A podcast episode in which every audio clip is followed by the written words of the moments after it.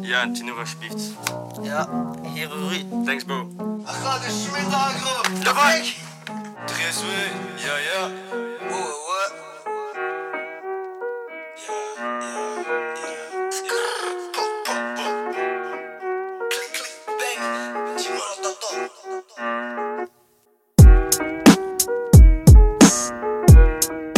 Ik zeg, ja, je hebt die rap echt naar een hoger niveau getild. En ze heeft dan teruggestuurd of geantwoord van, ja, ik denk wel, ik zeg dat u ook uw best doet om er iets moois van te maken. En, en daardoor heb ik mij ook extra ingespannen. Dus dat is altijd wel fijn om te horen.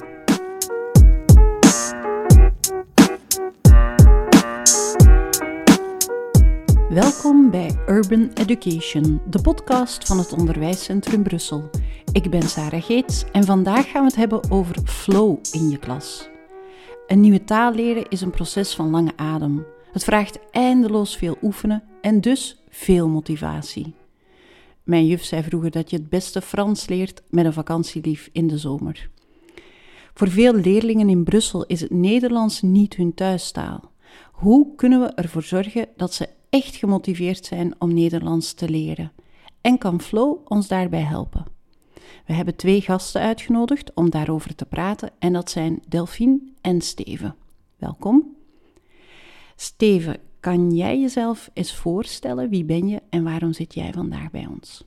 Ik ben Steven Tielemans. Ik geef al twintig jaar les in eh, een middelbare school in Etterbeek. Ik sta voornamelijk in het derde jaar. De meeste leerlingen van ons zijn Franstalig. En onze school heeft voornamelijk een stemprofiel. Dus we hebben heel veel leerlingen die kiezen voor de wetenschappen en techniek en niet zozeer voor taal. En de uitdaging natuurlijk als leraar Nederlands is om hen te motiveren voor het vak Nederlands. Ja, ik probeer veel dingen uit en een van de succeservaringen is het project Taalrap, waarbij leerlingen met de klas een rapnummer schrijven. En we gaan dat dan ook opnemen in een professionele studio in Molenbeek. En het is dat project dat ik vandaag wil presenteren. Naast jou zit onze collega Delphine. Kan jij jezelf ook eens voorstellen? Hallo, ik ben Delphine en ik werk al drie jaar bij OCB. Ik heb ook elf jaar lesgegeven in Brussel in het vijfde en het zesde leerjaar. Ik heb zelf ook heel veel met projecten gewerkt. En nu probeer ik dat ook overal te promoten, vooral rond taal en vreemdetalenonderwijs. Steven, hoe kom je op het idee om leerlingen een rapsong te laten maken? Ik heb altijd gehouden van creatief schrijven. Ik was vroeger Giro-leider en ik hield ervan om zo een krantje te maken op kamp. Vond ik altijd fijn om daar de roddels in uit te schrijven. Mijn ouders zijn ook allebei leerkracht, dus ik denk dat ik het daar een beetje met de paplepel heb meegekregen. Ik heb ook altijd onthouden dat zo projecten en uitstappen het, het langste bijblijven. Dus ik hou wel van die projecten. En eigenlijk ben ik er een beetje toevallig mee begonnen. Een goede vriend van mij, de rapper Pita, die toen nog voor ABN rapte in de jaren 90. Dat was een vriend van mij vanuit Mechelen. En hij kwam in mijn lessen eigenlijk uitleggen hoe hij zijn teksten schreef. En ik vond dat wel fijn. De leerlingen waren ook direct mee in dat verhaal. Ik vond het ook een interessante persoon. Hè? Iemand met Marokkaanse origines en die dan toch in het Nederlands succes had, want hij stond toen op Werchter met zijn groep. En de leerlingen vonden hem ook een, een intrigerende persoon. En hij schreef dan samen met mijn leerlingen teksten. We gingen dan naar het Rodebeek-kasteel, want daar konden dan een workshop organiseren op een podium. En daar deden we een soort sessie, podiumpresence, uh, uw tekst rappen en zo. En de leerlingen vonden dat wel fijn. En toen groeide het idee om dan echt een opname te maken. En hij werkte toen parttime in een studio in Molenbeek, Yes, dat is van Jeugd en Stad. En dat was ook een succes en sindsdien doen we dat eigenlijk elk jaar. Nu, Pita werkt er al lang niet meer, dus nu werken wij met andere mensen. En doe ik het project grotendeels alleen. En hoeveel tijd voorzie je voor dit project? De lessenreeks bestaat eigenlijk uit twee delen. Hè. Eerst geef ik er twee weken les over. We beluisteren raps van ja, zwangerie en stikstof. Moet als Brusselse school, vind ik. Er komt heel wat leerstof in, stijlfiguren, vergelijking, metafoor, personificatie. We leren wat soorten rijm zijn, wat een alliteratie is, een assonantie. We passen dat toe op die rapteksten, dus ze moeten dat herkennen. En dan ja, gaan we aan de slag. Hè. Dan moeten ze het project Tarap begint dan eigenlijk. En dan moeten ze als stap 1 een idee presenteren, pitchen, uw idee verkopen aan de klas. Dat is dan een spreekoefening die op punten staat. Stap 2 is dan, de klas kiest het leukste onderwerp. Ze mogen dan kiezen, het beste idee krijgt drie punten, het tweede leukste twee en het derde leukste één punt. En dan wordt eigenlijk op een democratische manier het populairste thema gekozen. Dan is de volgende stap het verdelen in groepjes, hè, want we gaan met strofen werken. Dus ze kiezen één hoofdthema, maar elk groepje werkt één subthema uit. Bijvoorbeeld dit jaar was er een klas en die had gekozen op basis van een hele boeiende presentatie voor pubers en hun slechte gewoontes. En dan het één groepje gekozen om het te hebben over ochtendhumeur. Een ander groepje deed het dan over drank en drugs. En zo had elk groepje zijn eigen subthema. En wat mooi kaderde binnen het hoofdthema puberale gewoontes. En je zei dat er tips waren om een goede songtekst te schrijven? Ja, wat ik altijd heb onthouden van Pita, zijn tips was om te werken met trefwoorden. Dus stel dat uw subthema ochtendroutine of slechte ochtendgewoontes is, dan moet je denken aan tien belangrijke ochtendroutines. Uitslapen of u net overslapen. Hè. En zo noteer je er tien. En daarna ga je zoeken naar rijmwoorden die rijmen op dat ene trefwoord. En zo heb je al direct zo'n soort van basis waar je mee aan de slag kan. Dan is de bedoeling dat ze echt beginnen schrijven. En dan is het, het echte doel is om vier versregels per persoon te hebben. Dus aan de hand van die trefwoorden en die rijmwoorden maken ze dan zelf een tekstje van vier regels. En elke regel zou je op vier tellen, vier beats moeten kunnen rappen. Als we met mijn vijftal leerlingen zijn, hebben we eigenlijk vijf maal vier regels, dus twintig regels per strofe. En dat komt een beetje overeen met de typische pop- en rapsong.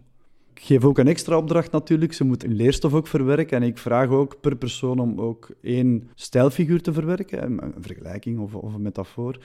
En ze moeten ook rijmen uiteraard, of assoneren, het moet erop lijken. Uh, en liefst ook zo'n zo'n alliteratie, hè, waarbij twee woorden beginnen met dezelfde medeklinker. En dat, dat lukt wel vrij aardig, vind ik. Rijmende woorden klinken zo smooth. De bing klinkt strak, net als Kodak. Op de Westside is het altijd fijn. Er is altijd iets te doen voor jou. En uh, waar de straten bruisen, is er veel leven. 24-7, er is iets te beleven. Pak een zak M&M, terwijl ik denk aan Eminem. Dat is met skills, ik heb me gehoord op M&M. Zijn tempo ligt hoog en zijn flow is strak. Ik beluister zijn tracks met snoep in mijn zak. Ben er in een drugsje, vechten op straat En de harde realiteit die niet snel overgaat De straat is gemeen, blijf daarvan weg Geloof in jezelf, dat dat is de echte weg En moet je soms censureren?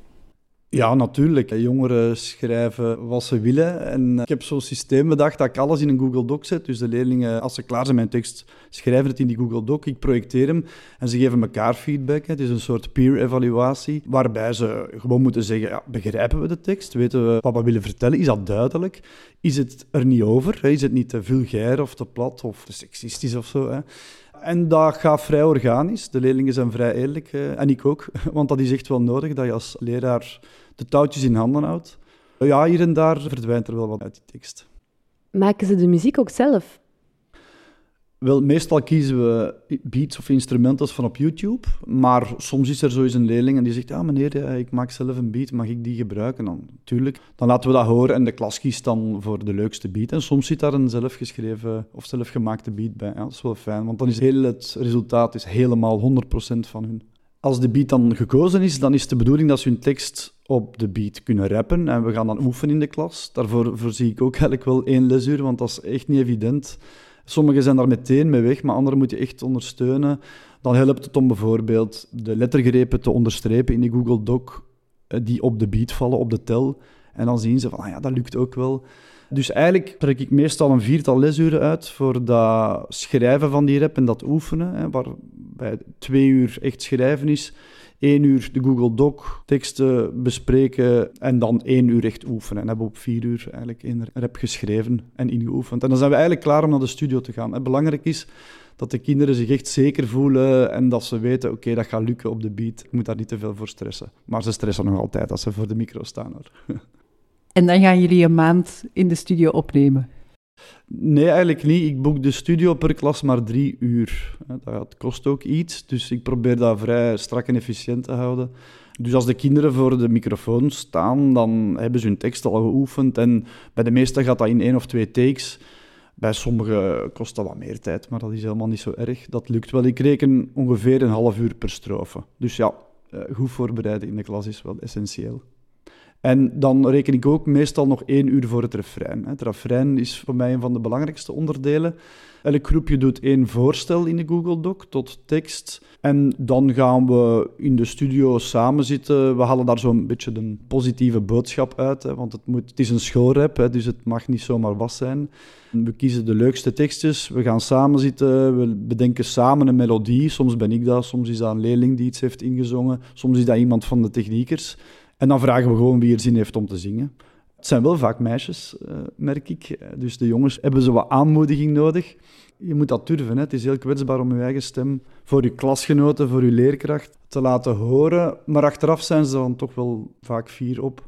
Het moeilijkste is eigenlijk een melodietje bedenken. De tekst hebben ze wel, maar dan de melodie, daar zitten ze soms vast. En dan, ja, dan geef ik ze zo'n zetje, want ik, ik hou zelf ook veel van muziek.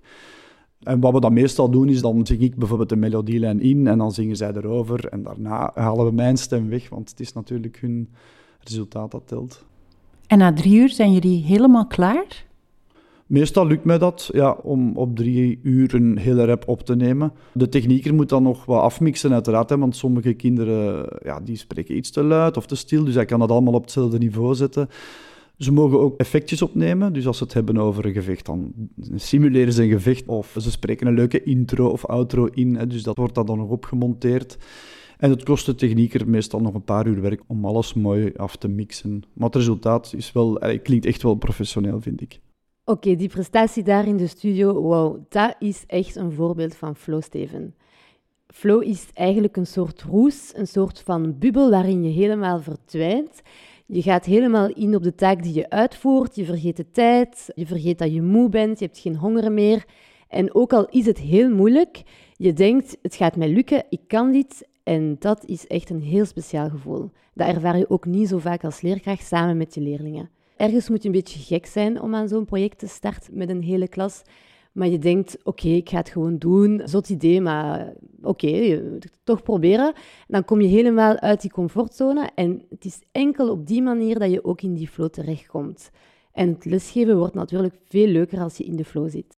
Ja, ik toon ook meestal zelf een rap die we vroeger eens hebben opgenomen met een paar collega's voor Red Nose Day. Dat was zo'n dag voor het goede doel. En daar hebben wij ook zelf een stukje ja, dan toon je ook al een beetje kwetsbaar. Dat je ook eens iets anders durft te doen of je creatieve kant durft tonen. Dus ja, ik heb ze wel meestal mee. En ik heb het ook wel wat in de vingers, zo dat, dat project. Maar het is echt niet evident. Hè. Bij sommige collega's loopt het in het begin wat stroef, maar als je het een paar keer doet, dan lukt dat wel hoor. Het is dit jaar een beetje fout gelopen qua time management. Hè. Dat was een, een, collega die dat voor de eerste keer leidde. En ja, zo dat, dat strak tijdmanagement, dat, was vrij moeilijk voor haar. En zij is er dan niet geslaagd om daar een refreintje of, of een laatste strofe op te nemen. Dus dat was wel spijtig, maar ook zij leert daaruit. En ja, daarop gaat ze dat al totaal anders aanpakken en veel, ja, ja, veel strakker. Het moet echt... Time management is, is echt cruciaal. Een goede organisatie, dat helpt jezelf ook. En de leerlingen ook. Delphine, je hebt het hier nu al een paar keer over flow. Wat is dat eigenlijk? Kan je dat een beetje uitleggen? Ja, ik heb het zelf niet uitgevonden, uiteraard. Het komt van een Hongaars-Amerikaanse psycholoog met een heel moeilijke naam, Mihai Csikszentmihalyi. En hij heeft daar een heel mooi grafiekje voor ontworpen. En die zetten we ook in de show notes. Hij vertelt dat flow het perfecte evenwicht is tussen een hele hoge uitdaging en het gebruik van jouw vaardigheden op een hoog niveau. Dus je denkt, wow, dit is heel moeilijk wat ik nu ga proberen, maar ik denk dat ik het aan kan. En dan ervaar je die flow, die hele hoge motivatie. En als je dat evenwicht net niet bereikt, bijvoorbeeld doordat de uitdaging te groot is in vergelijking met je competenties, zoals hier bijvoorbeeld met jouw collega en time management, dan gaat ze in een gemoedstoestand terechtkomen van stress en angst. En dat is niet tof natuurlijk. Dat kan je ook allemaal zien in zijn grafiek. Ja, ik herken dat wel. Dat je ofwel stress hebt, ofwel zo'n euforisch gevoel van woehoe, dit lukt. Het is kei moeilijk, maar het lukt net. Ik kan me wel inbeelden dat dat inderdaad heel motiverend is. En Steven, als het dan klaar is, wat doen jullie dan? Verspreiden jullie dat via sociale media? Of? Nee, als de clipjes klaar zijn, dan sturen wij die meteen naar de leerlingen, naar de ouders. En we werken ook naar zo'n soort climax toe op de open dag. Ergens in mei tonen wij alle clipjes in een loop. En dan kunnen de leerlingen, ouders, maar ook ouders van toekomstige leerlingen, want daar dient een open dag voor, komen die dan kijken naar de filmpjes. En daar kunnen zij stemmen voor de leukste rap. We delen ze eigenlijk niet op onze sociale media.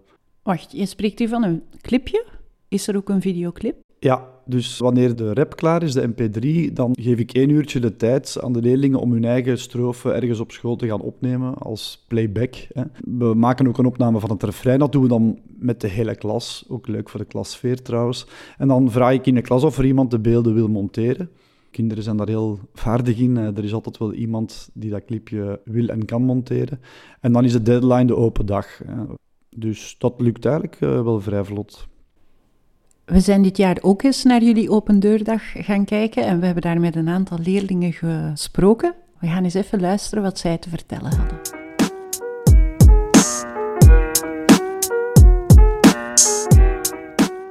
Eigenlijk vroeger stresste ik veel voor Nederlands. Dat is niet meer door meneer Tielemans, maar gewoon ik had iets. Maar na die les ik was minder gestrest, want ik ken een beetje meer meneer Tielemans en ik weet dat hij normaal is. Van niet normaal, maar we begrijpen ons.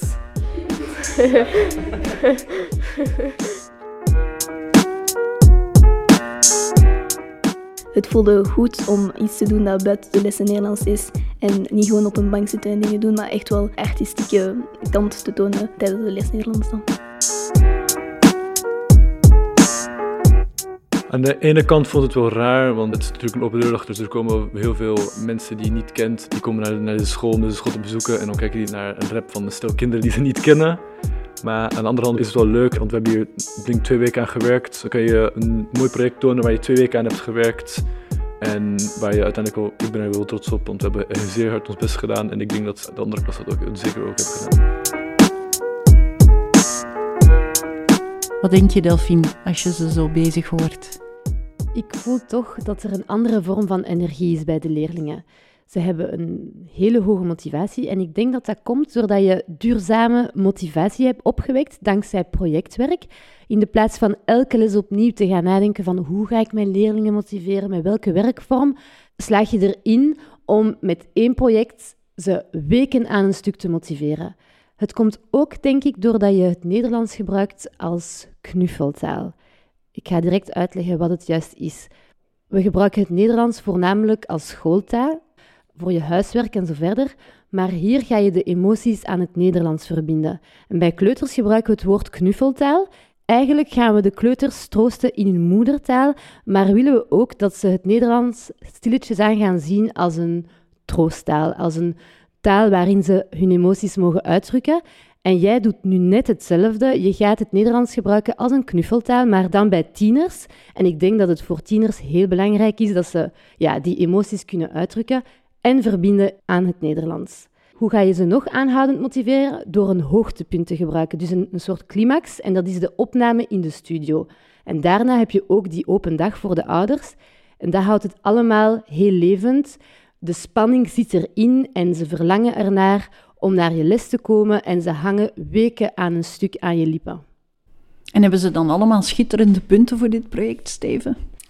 Wel, uh, ik zet het project bewust niet op punten. Sommigen zijn daarvoor, anderen zijn daartegen. Nu, de spreekoefening om hun idee te pitchen, die staat op punten. Ik weet dat ik ook heel veel doelen afvink met dat project. Ik heb er eens opgezocht. Sleutelcompetentie 16, culturele expressie. De leerlingen doorlopen een artistiek-creatief proces vanuit verbeelding. Allee, er zijn heel veel dingen die eigenlijk die er wel in zitten. Maar het feit dat dat niet op punten staat, vind ik. Hè. Dat, dat geeft een soort gevoel van veiligheid. Ik heb de indruk dat ze meer durven, omdat dat niet op punten staat. Ze helpen elkaar. Het is ook meer een groepswerk, dus ook al wat moeilijker om te evalueren. En ze zijn wel fier op hun resultaat. En wat ook leuk is, is dat je ziet dat soms de minder schoolse kinderen die niet altijd even goed opletten in hun gewone les, dat die dan uitblinken en ook eens iets kunnen tonen wat ze normaal niet kunnen tonen. En je ziet sommige van hen dan echt zo glunderen op de open dag. Ze zijn gênant, of ze spelen dat ze gênant zijn, maar eigenlijk zijn ze stiekem wel fier op wat ze gemaakt hebben. En wat ook leuk is, is dat op de oud-leerlingendag of zo, als ik iemand tegenkom en die ziet mij dan staan, dan zegt hij nog, ah, weet je nog meneer, die rap van vroeger, die kennen zelfs hun eigen stuk nog van buiten. Dus ja, dat blijft toch hangen. Hè. Ze hebben ook met de klas iets gemaakt, ze hebben een clipje, ze kunnen kijken naar die klas van vroeger en ja, dat zijn toch mooie herinneringen. Ik vind het juist heel mooi dat je het niet op punten zet, Maar ik zou het wel op het rapport durven zetten, want ik vind net dat hier heel veel leerkansen zaten. Ze hebben enorm veel bijgeleerd en je moet hier veel meer belang aan hechten. In de zin van, we zitten nu vast in een puntensysteem, zeker in het secundair onderwijs. En jij kan nu vanuit feedback tonen aan ouders, we hebben op een andere manier gewerkt, maar het is ook van belang. En dit is de leerstof die zij heel hun leven gaan onthouden ook. Wij horen vaak, als het niet op punten staat, dan zijn de leerlingen niet gemotiveerd, maar eigenlijk klopt het helemaal niet. En dat bewijs je nu ook met jouw project. Zijn er soms leerlingen die je verrassen? Ja, zoals ik zei, vaak leerlingen die in de klas die je niet hoort, die dan echt wel sterk zijn. En ik herinner me vooral één anekdote van dit jaar. Dat was een meisje, ik had er in het begin niet zo'n goede band mee. Ik kon haar niet doorgronden, ik wist niet of ze het vak eigenlijk leuk vond. Wat ik wel zag, was dat ze echt taalsterk was. Dus ze was Franstalig, maar ze kon eigenlijk ook vrij goed schrijven in het Nederlands. En wat bleek dan, ene keer dat dat project begon, dan was zij de drijvende kracht in dat groepje. Zij hielp de anderen ook met rijmwoorden zoeken, met hun tekst op die beat te krijgen. En toen ik mensen voor het refrein zocht om dat in te zingen, dan gaf zij zich direct op. Ja, ik meneer, ik wil wel zingen. Ze had ook een hele mooie, zo'n beetje hisse stem. En de andere leerlingen die zaten ook zo met open mond naar te kijken en luisteren van amai, Anna, je hebt een kei mooie stem. En dat refrein, dat mocht er echt zijn. Ze heeft dat alleen ingezongen. De anderen hebben dan ook gedurfd om, om mee te zingen. En ik heb haar achteraf dan bedankt via een Smart School berichtje. Ik zeg, ja, je hebt die rap echt naar een hoger niveau getild. En ze heeft dan teruggestuurd of geantwoord van, ja, ik denk wel, ik zeg dat u ook uw best doet om er iets moois van te maken. En, en daardoor heb ik mij ook extra ingespannen. Dus dat is altijd wel fijn om te horen. Dat is echt een heel, heel mooi compliment voor jou als leerkracht. Ik vind heel mooi aan een project dat je samen op reis gaat met je leerlingen. En om, om samen op reis te gaan heb je wederzijds vertrouwen nodig en dat hebben jullie duidelijk aan elkaar gegeven. Ik zie bijvoorbeeld dat je leerlingen vertrouwen tonen omdat ze pubers zijn. Ze zitten in het derde middelbaar en ze willen aan de slag rond gevoelige onderwerpen en die omzetten in teksten. Ze weten ook dat hun ouders die teksten gaan lezen, horen. En toch gaan ze er op een respectvolle manier mee om. En dat toont wel dat ze jou vertrouwen. En anderzijds heb jij ook vertrouwen in hen natuurlijk, hè? want je bent heel open-minded. Je toont ze, ik vertrouw dat jullie op een intelligente manier en met humor die gevoelige onderwerpen aankunnen. En je vertrouwt jezelf ook, omdat je het aandurft als leerkracht om dit met jouw leerlingen uit te voeren. Het is heel duidelijk, je bent een warm-demander leerkracht. Je hebt hele hoge eisen, je vraagt moeilijke dingen aan je leerlingen, maar anderzijds zoek je ook verbinding. Steven, heb je al een keer een slechte ervaring gehad? Ja, eigenlijk nog maar één keer in die 15 jaar dat ik het project nu al doe op deze manier. Kleine tien jaar geleden hadden we een leuke rapsong over Brussel. Echt een leuke tekst, originele clip. En de leerlingen mochten gaan getuigen over dat project op Brus. Ze waren super enthousiast. Hè. Maar een bekende vlogger, jullie allemaal bekend waarschijnlijk, Acid, heeft ook in De Slimste Mens gezeten. Die had zo'n YouTube-kanaal, en nog altijd trouwens, waar hij ja, lacht met clipjes. En ja, omdat mijn clipjes toen wel op YouTube stonden, had hij stukjes geknipt uit die clips. Had die gemonteerd en had daar een beetje mee gelachen. En eh, op zich, ja, dat kan. Hè. De dingen stonden online, dus hij kan er natuurlijk iets op zeggen. Hij mag zijn mening ventileren, maar hij heeft natuurlijk ook heel veel volgers. En die volgers, ja, daaronder zaten serieus wat haters. En ik was toch wel echt gechoqueerd door de negatieve reacties van die mensen op die filmpjes. Heel concreet soms, kijk, die, dat meisje of die jongen. Sindsdien heb ik beslist om niks meer te delen op sociale media. Ik vind een veilig klimaat is superbelangrijk en uh, ik zeg het op voorhand, we delen ze niet, we sturen ze enkel aan elkaar door. We tonen ze wel op de open dag, maar ze kunnen niet gedeeld worden. En ik vrees het na dat incident met die gast dat het project zo wat over was, dat leerlingen niet meer gingen durven om zichzelf zo creatief en kwetsbaar op te stellen. Maar het jaar daarna heb ik dat dan gevraagd aan de leerlingen en die zagen het toch zitten om dat terug opnieuw op te nemen. Ik ben blij dat het project nog bestaat. Ja, dat klopt. Als je een project opstart, dan neem je altijd een risico. Dus die dingen gebeuren gewoon. En waarschijnlijk hebben jullie er veel uit geleerd. Ja, ook een stukje mediawijsheid. Hè. Wat delen we, wat niet, dat heb ik toch voor mezelf uitgemaakt. Ja. Kunnen andere leerkrachten ook in die studio van Jeugd en Stad terecht? Ja, natuurlijk. Hè. Bij JES zouden ze heel graag hebben dat er nog andere klassen en scholen uit Brussel hun studio gebruiken. Ik heb het dus opgezocht, de prijs valt eigenlijk echt goed mee. Om u een voorbeeld te geven, wij rekenden dit jaar ongeveer op 350 euro per klas. Dat is voor de opname in de studio en ook het afmixen achteraf. Dat is eigenlijk heel goedkoop, want een echte studio zou je veel meer betalen. En voor een klas van ongeveer 20 leerlingen komt dat op een zestiental euro. En wij verwerken dat ook in de maximumfactuur. Dus uh, de ouders betalen daar eigenlijk op voorhand al voor. Als je er een meertalig project van zou maken, dan kan je er zelf een subsidie voor aanvragen bij de VGC. Dus als je doortrekt bijvoorbeeld naar de les Frans of Engels, kan je tot 2000 euro krijgen per school. Ja, en ik denk echt dat je er veel voor terugkrijgt. Hè. Je hebt iets met een klas gemaakt waar ze nog jaren op kunnen terugkijken. Nu, die mensen van Yes, die kunnen jou ook helpen. Hè. Als dat jouw eerste keer is dat je gaat opnemen, kunnen ze die, die opnames volledig leiden. Die hebben heel veel ervaring met artiesten, dus die weten eh, hoe ze daarmee moeten omgaan. Nu, ik doe dat al een hele tijd, dus ik begeleid het hele opnameproces zelf. Want ik communiceer met de leerlingen via een hoofdtelefoon tijdens de opnames. Ik zeg wat ik goed vind, wat sneller moet, wat ze opnieuw moeten doen. Maar een, een medewerker kan dat even goed doen. Hè. En hun doel is eigenlijk dat ze Brusselse jongeren uitnodigen om nog eens naar die studio te gaan, om echt zelf iets te gaan maken. Is dat al eens gebeurd? Is dat er iemand terugging?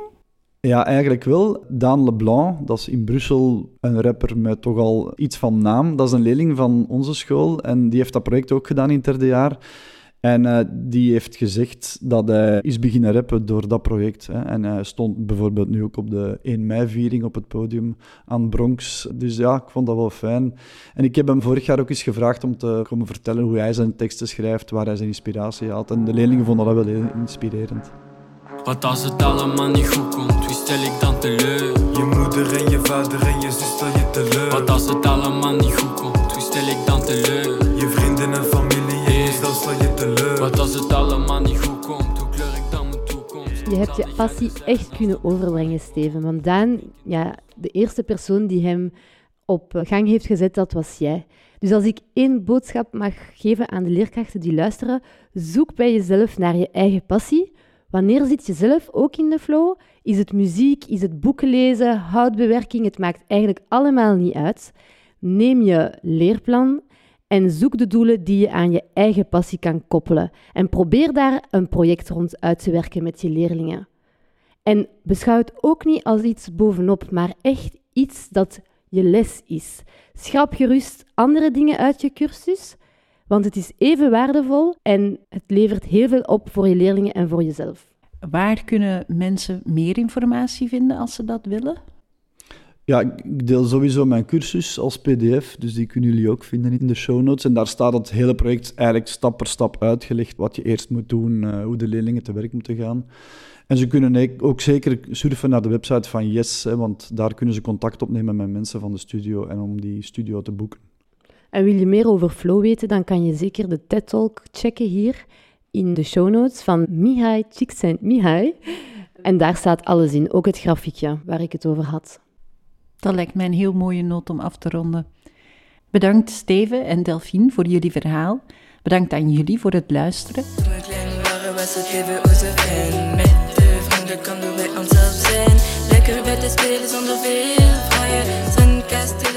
Heb jij feedback, tips of suggesties? Die mag je altijd opsturen naar onderwijscentrumbrussel.vgc.be. Veel succes op school en graag tot een volgende keer. Come on, Barbie, let's go party. De echte OG, Uzu Blondie. Ontken het niet, je hebt Ken gekend. En alle delen van zijn body heb je niet verkend. Ze heeft een mooie lichaam, dat is aangenaam. Maar beter een echte fysiek dan een lichaam van plastic. Yo, what's up?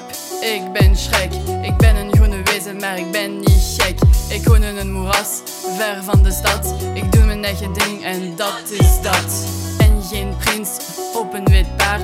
Ik ben mijn eigen baas, onverschrokken, onverwaard. Dus als je me zoekt, vind je me hier.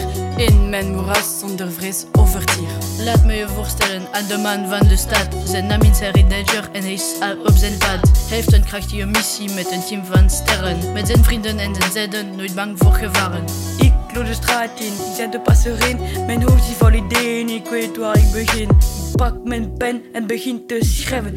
Tot in je uurtjes, want deze rap moet lekker blijven. Sam en Kat, twee meiden paraat. Met hun brein en humor, altijd paraat. Van baby zitten het mysteries oplossen. Taak te groot, we klaren puzzelen. Toen we klein waren was het leven onze fijn. Met de vrienden konden wij onszelf zijn. We is spelen zonder veel vragen. Zandkastelen bouwen door de plassen jagen. We hadden geen zorgen, enkel plezier. Lekker onbezorgd voor leven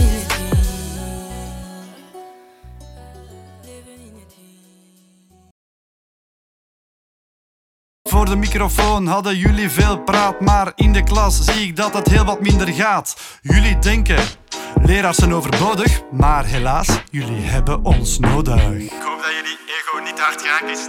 Shout-out Zak, de engineer. En Crypto Bosman. Skr, bra. Oké, Roderick. Je weet nog die foto, taak, geschiedenis. Maandag 20 maart. Hier, hebt die.